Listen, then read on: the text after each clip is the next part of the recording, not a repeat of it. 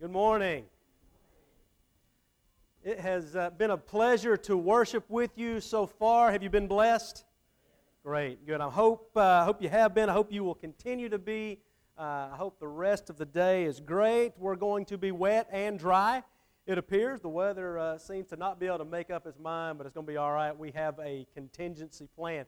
But uh, it's, a, it's a great day. If you have your Bible, uh, go ahead and open up to Mark chapter 5. Mark chapter 5 is where we'll be camping out for the next few minutes.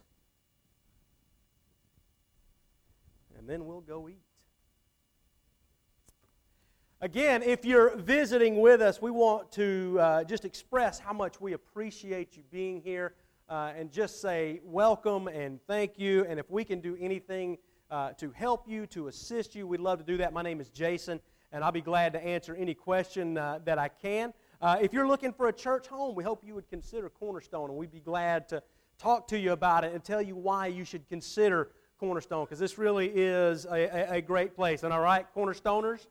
It's a great place, and uh, I think you'll, you'll feel, and I think you probably have felt the love uh, that uh, permeates through this place. But today we're, we're talking about being uh, unmasked. This morning, as I was getting ready to, to come over here, we had just finished breakfast, and I hear my, my boys having a conversation in the next room. Now, Miles, my three year old that is currently out cold up here on the second row, is talking to his, his older brother, and he just poses him a question. He says, he says, Do you know what God did? And I'm thinking, Oh, this could be great. You know, my, my little three year old boy. He's got some theology in him already. He's fixing to tell his brother all about God and what God's done. And he, he asked him again, Do you know what God did? And Jackson said, No, what did God do? And Miles says, He punched people in the face. That's like a preacher kid fail right there, if there ever was one. We're going to have to talk about that. I said, I don't think that's quite what, what God did, but uh, we'll, we'll talk about that as you, as you get older, but it was, uh, it was, it was pretty funny. Well, as I said, we're, we're talking about being unmasked today. When, let's see, in 1978, I went trick or treating for the very first time. 1978, I was two years old. And if uh, you're from the 70s or had kids in the 70s, you remember what the Halloween costumes were like back then, right? They don't touch what kids have today. Okay? Kids' costumes today are just not fair compared to what we had when we were little. Okay, now then, if you're not from the 70s or earlier, let me basically tell you what a Halloween costume was for a child. Okay? Now, in 1978, I was two years old. Okay? The big, big movies that were out then were Star Wars. Okay? And I was R2D2. And an R2D2 costume today looks nothing like an R2D2 costume did in 1978. It was basically a very thick piece of white plastic. It looked like a, tr- like a trash bag. It had a hole for your head and a hole for your arms, and it had the character painted on the front of it. Remember that? And then you had a mask, a very uh, you know, uh, sharp mask that if you cut it, you could slit your wrist on. Okay, and it had that white string in the back that you could snap on people's heads that had in front of you. Well, that was my, that was my first Halloween. And I, I remember it vividly. I remember turning out of my driveway and walking down the street with my dad as he took me to a few houses and I, I, got my bag filled up with, with all of this all of this this sugary goodness well as i grew began to you know trick or treat a little more and eventually eventually it got to where my brothers and I were old enough to not have to have my parents go with us. Okay, we were like in our 20s. And we were out trick or treating this, this one particular night, and I've still got the R2D2 costume on, and it's snug. But we go up to this one house, and this house is perfect. I mean, it is just the house that every kid dreams of on Halloween night. You know, they've got the, the, the lights are going, and they've got the scary music, and the owner of the house had, uh, you know, the dry ice with the water, and so it just really was, was perfect. And sitting on the front porch in a chair was a, a figure, a, a skeleton. And the bowl of candy was in the skeleton's lap. And you had to, we had to get near this thing. Okay? And like we're, we're really like 10, 8, 9, 10 years old, and we're like, I ain't going near that thing.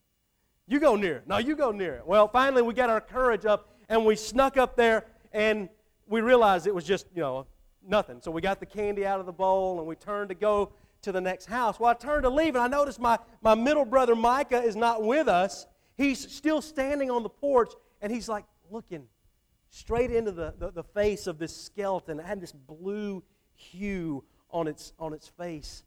And he just reached out and he touched him right in the forehead. And nothing happened. Like, come on, man, let's go. Let's go to the next house. We got more candy to get. His curiosity is, is up by this point. So he takes his finger and he sticks his hand out again and he just puts it on the, the lower part of the jaw right here. And he opened its mouth. I thought, okay, well, it's not real. All right, so let's go. Close his mouth, let's go. Well, he didn't leave. He stood there and he stuck his finger in his mouth. Clamp! The skeleton bit down on him. It was a person who had sat there the whole time. We're running and falling tripping. I tore my R2D2 costume to shreds, spilt my candy everywhere. But that was, you know, that's one of the, the, the memories that I have of, of Halloween.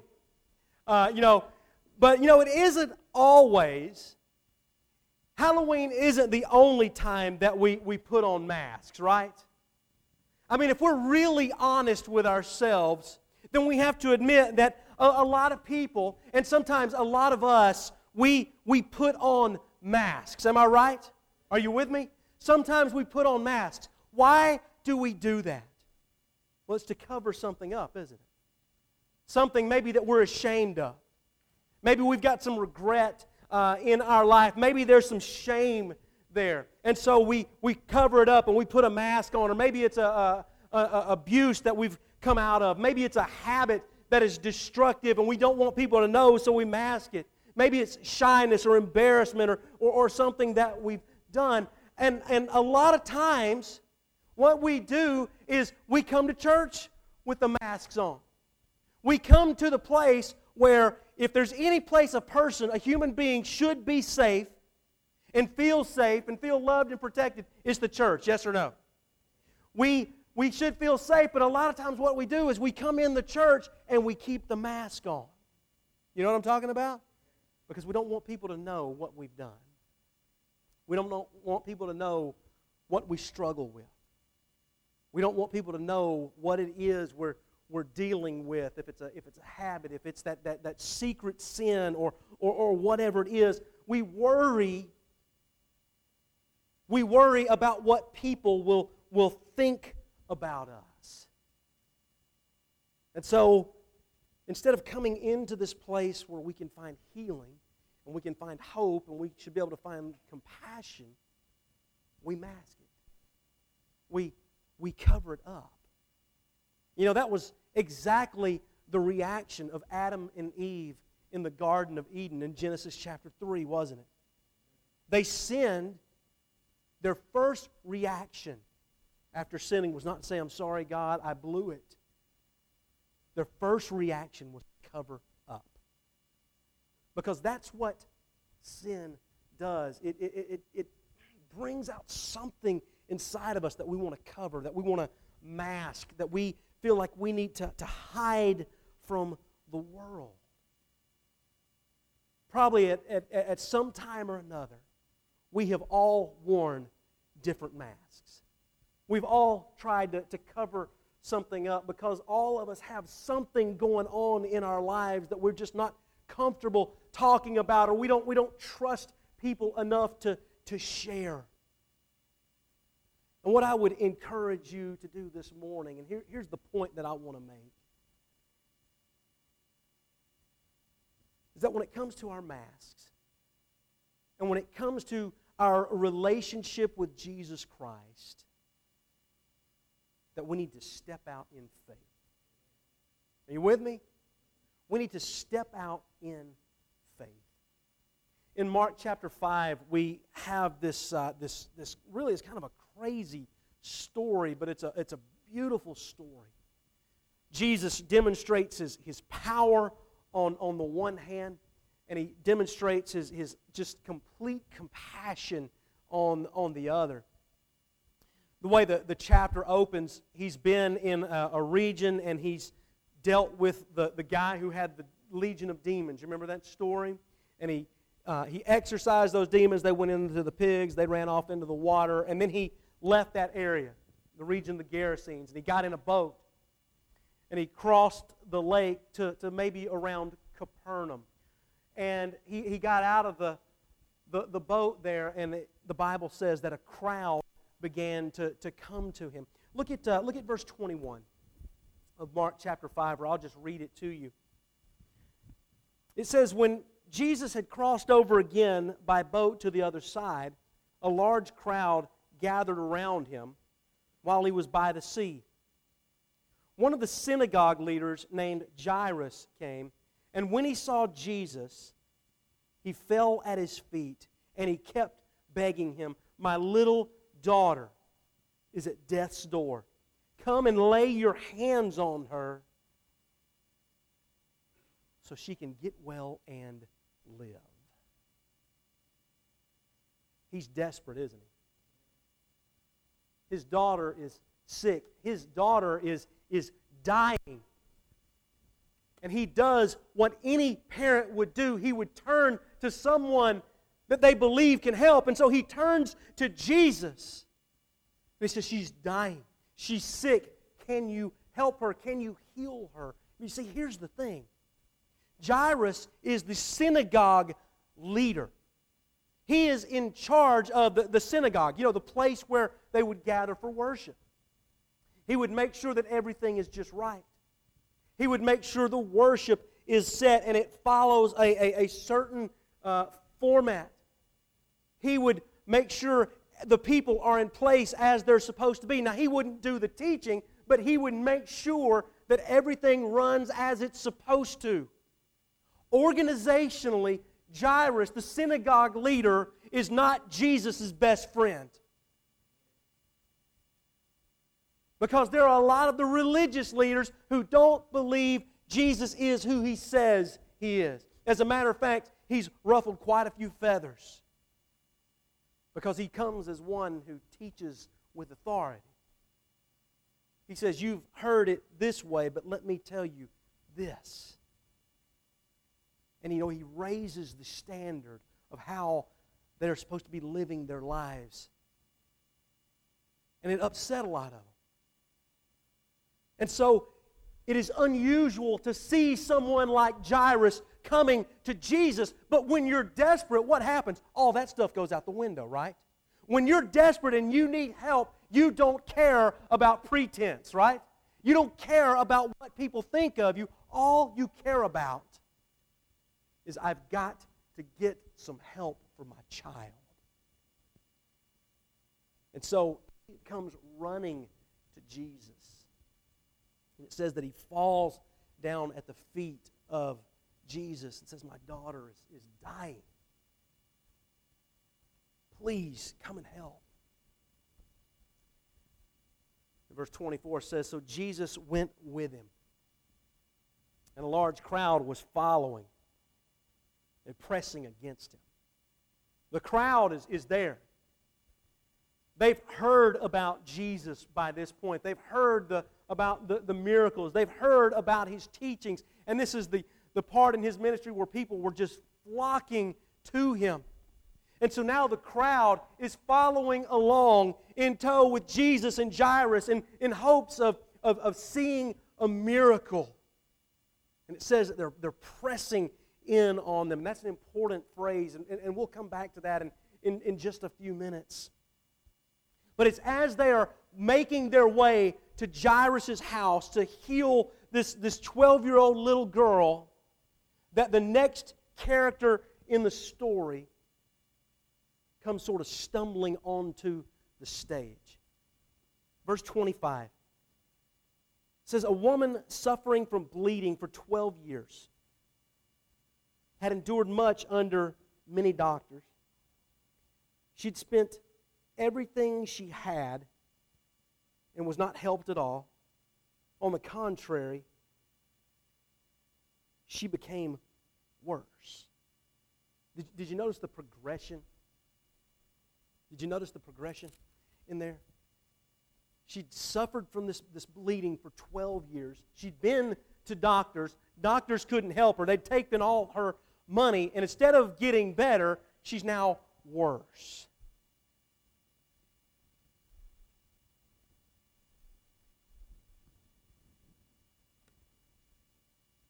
She has been bleeding for 12 years. She's dealing with a, a chronic menstrual cycle. And during this, this time, during this time for a woman, during that, that time of, of the month, that week, or however long it would be, the woman would be considered ceremonially unclean. And she would have to leave the community that she lived in. And a lot of times they would gather outside of town or outside of the community. And the women would be there during that time, and then they'd be clean and they'd return back to the community. And so she went out. And other women probably went out, but as, as they became clean, she didn't, and she had to stay. She's gone to see doctors, they can't do anything to help her.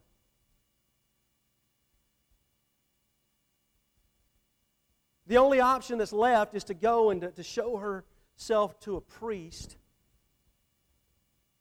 And the priest would determine that she's been bleeding far beyond her time, and he gives her a new name.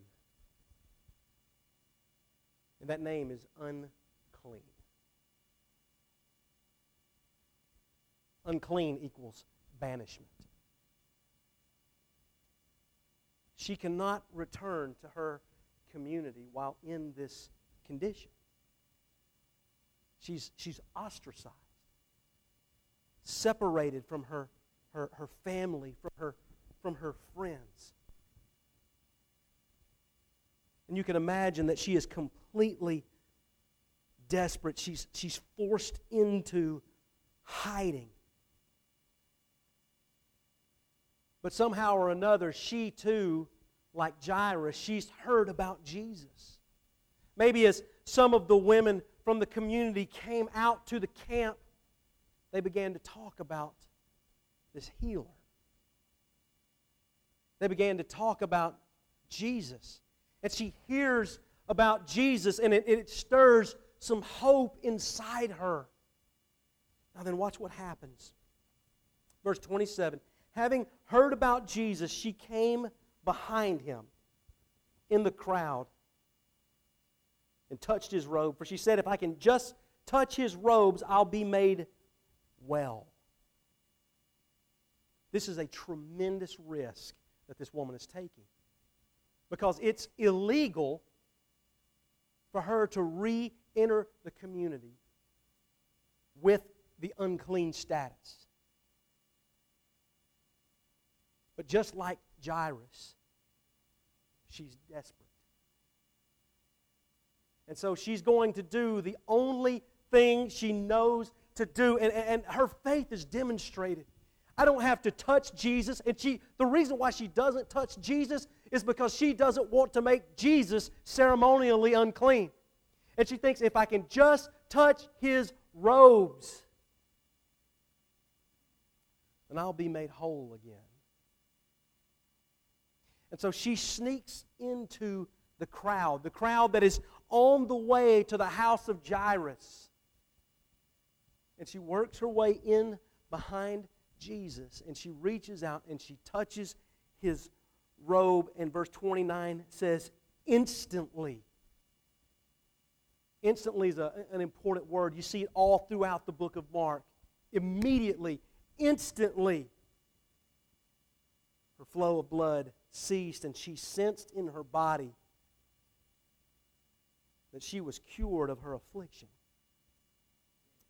At once, know, Jesus realizes this. He, he, he realizes the power has gone out from you. I don't know if he felt it. I don't know if it's like an audible thing or what, but he knows the, the power has, has left his body.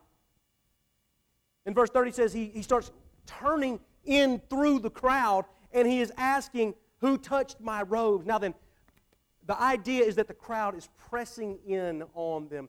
Uh, you ever been to New York City around Times Square or someplace that's very busy? Kind of get that picture in your mind okay, where you think about the crowds are, are kind of pressing, or if you've gone to a, a concert or something like that and you're leaving or you're trying to get in and the crowd is just, just, just crushing in on you, and that's what they're in, and Jesus turns around and says, Who touched me? You know, his disciples are thinking, Everybody.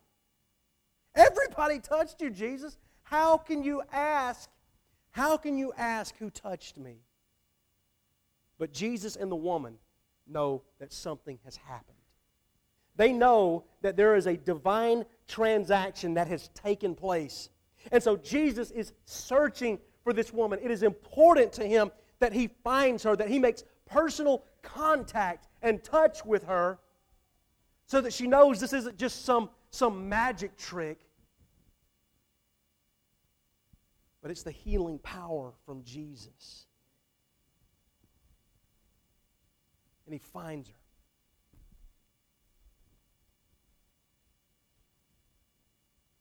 Verse 33 says, The woman, knowing what had happened to her, came with fear and trembling and fell down before him. Why? I mean, she, she's taken something.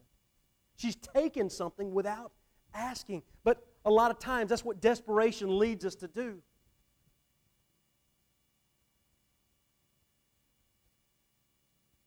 But the way Mark words this.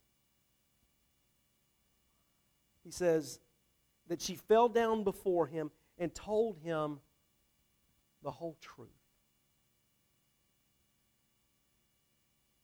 The whole truth is going to take some time. You don't quickly tell a story of suffering that's 12 years long. She's telling him about the doctors.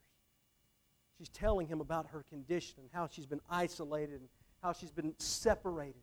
She's telling him the whole story. And Jesus, I can just imagine Jesus sitting there in the road, listening to this, this woman.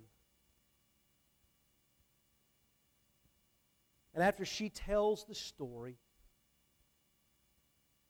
Jesus calls her something that he doesn't call any other person in Scripture.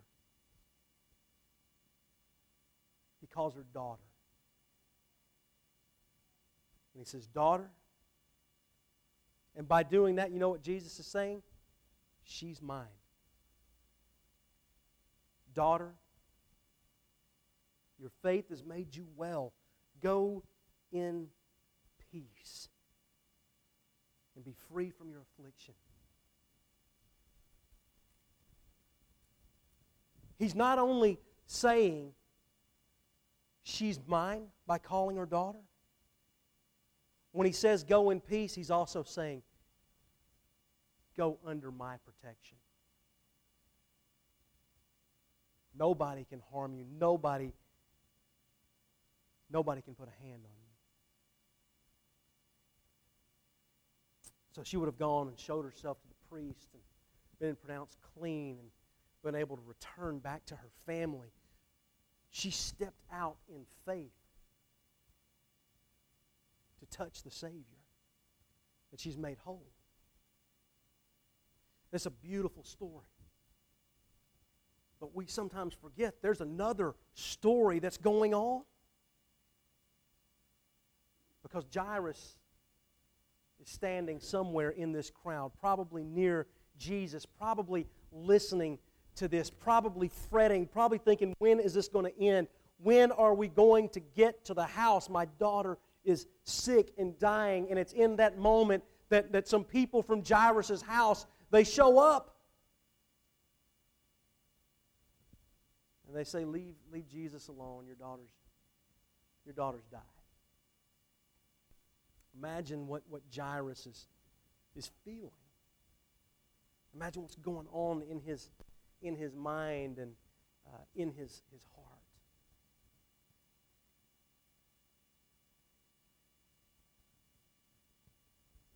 But Jesus looks at Jairus. And in verse 36, he says, Don't be afraid, only believe. Don't be afraid, Jairus. Just, just believe. Can you imagine how difficult that would be to believe in that moment? I mean, we've got the benefit of 2,000 years, and it's tough to believe. Can't imagine what Jairus is, is feeling in this moment other than horror.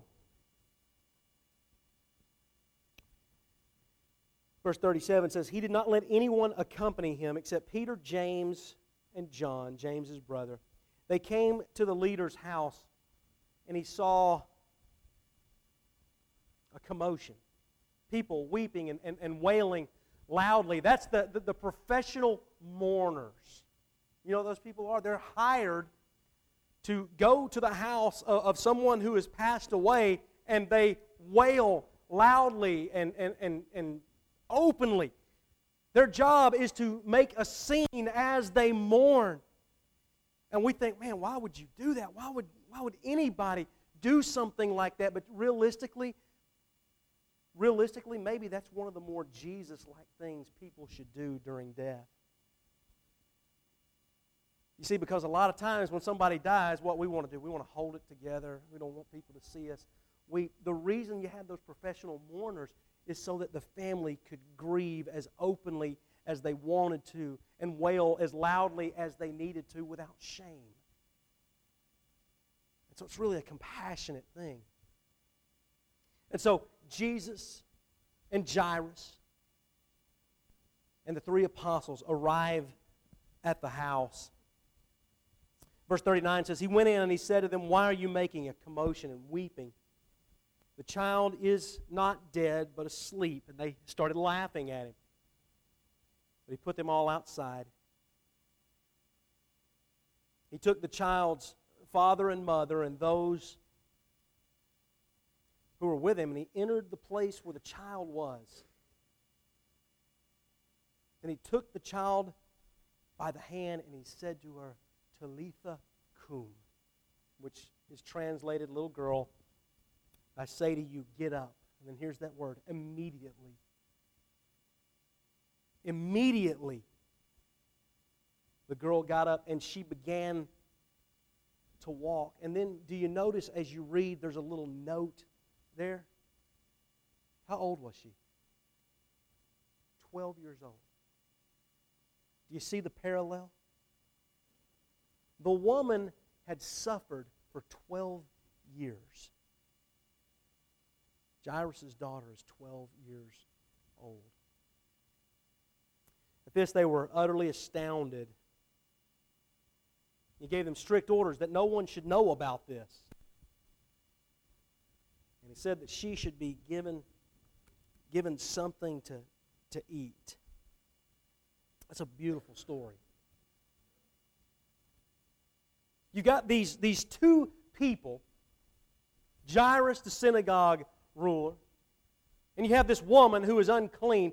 These are, are, are two people who are not going to be in the presence of, of, of Jesus. They're not, you know. The synagogue leader is would be pretty much opposed to Jesus in a lot of ways. But yet he's desperate. He needs Jesus. And so he throws off whatever anybody thinks about him. He takes off the mask and he runs to Jesus and he falls down at his feet and says, Please, please come heal my daughter. And then you've got the woman who is considered unclean, cannot return to her home, has to live out in this community, but somehow hears about Jesus, realizes that is her only hope, and she takes a risk And she enters into the crowd behind Jesus. She reaches out, she touches his robes, and she's healed. Both Jairus and the woman, they stepped out in faith. That's what they did. They stepped out in their faith.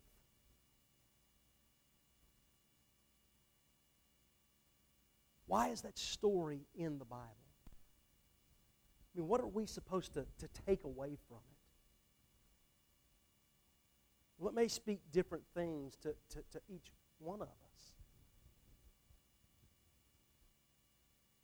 But I think one of the, the points is that we should do the same thing. That we need to step out in our faith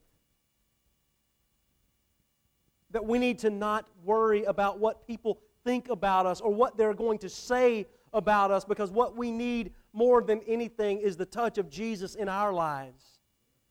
And we need to step out in faith and go to Jesus. A lot of us, we come to church and we come in wearing the mask. We hide it.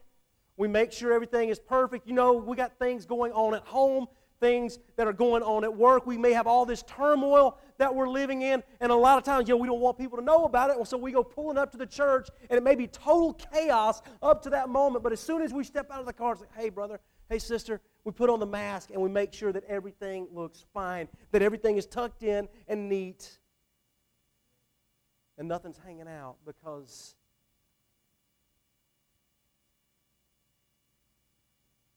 because we don't want people to know what's going on with us.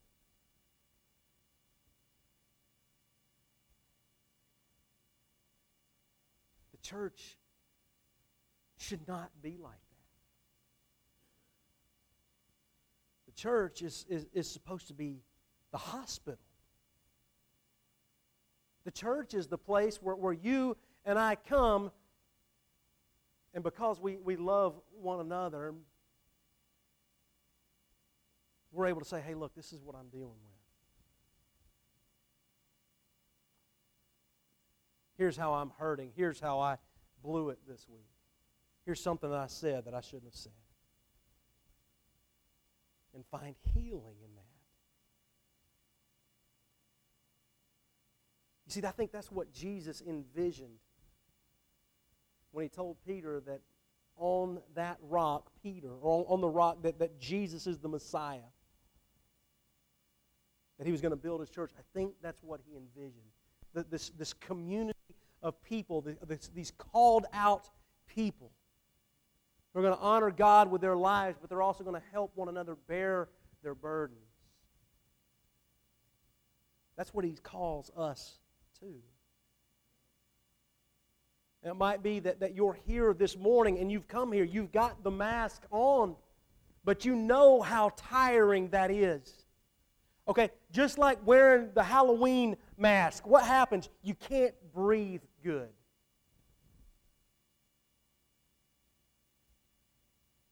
When you're putting on that mask to cover up, that's, that's, that's a burden. Jesus wants us to take off our masks and come to Him, to step out in, in faith and so that's what I would encourage you to do this morning. If that's you and that's, that's how you've come this morning, what I want to tell you is you know what? You're, you're in a safe place. And what you're going to find is people just like you. You're going to find people that are flawed, starting at the top. From the leadership down, you're going to find flawed people. We all have scars. We all have ways that we struggle. I blow it all the time.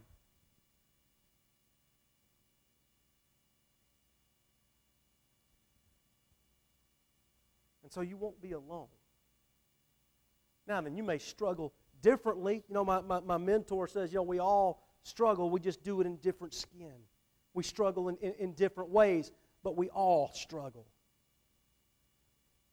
Okay, whatever burden it is that you're carrying, you don't have to, to hold on to it. You don't have to, to keep carrying it, keep covering it up, whatever it might be. You can take the mask off and you can come to Jesus. All it takes is that you step out in faith like, like Jairus and like that woman. Jesus is ready to heal. He's ready to say to you, daughter or son, go in faith, your, go in peace, your faith has made you whole. But it starts by coming to Him. And so, if you need to, to let a burden go today, I invite you to do that. If you need to take the mask off and say, hey, this is who I am, you can do that as well. Maybe you've never stepped out in faith at all. Maybe you've never given your life to Jesus, and today is that day when you say Jesus is Lord and you give your life to Him. And you're buried with Him in baptism. You're given new life. Your sins are washed away. And you become part of the kingdom of heaven. All that, all that needs is a step of faith. But see, in the moment, we're going to be in, in, the, in the tension of a song. Okay, and we're going to start singing that song. And in that moment, Satan is going to ramp up the tension. And he's going to convince you that you don't need to do anything, that you need to stand where you are. You need to keep your mouth shut. You need to keep the mask on. You don't need to move. Or he's just going to distract you in some other way. That's the battle that is getting ready to take place. Don't let anything keep you from coming to Jesus today. If we can help you, if we can pray for you, if we can baptize you into the name of Jesus Christ today, why don't you come while we stand together and while we sing?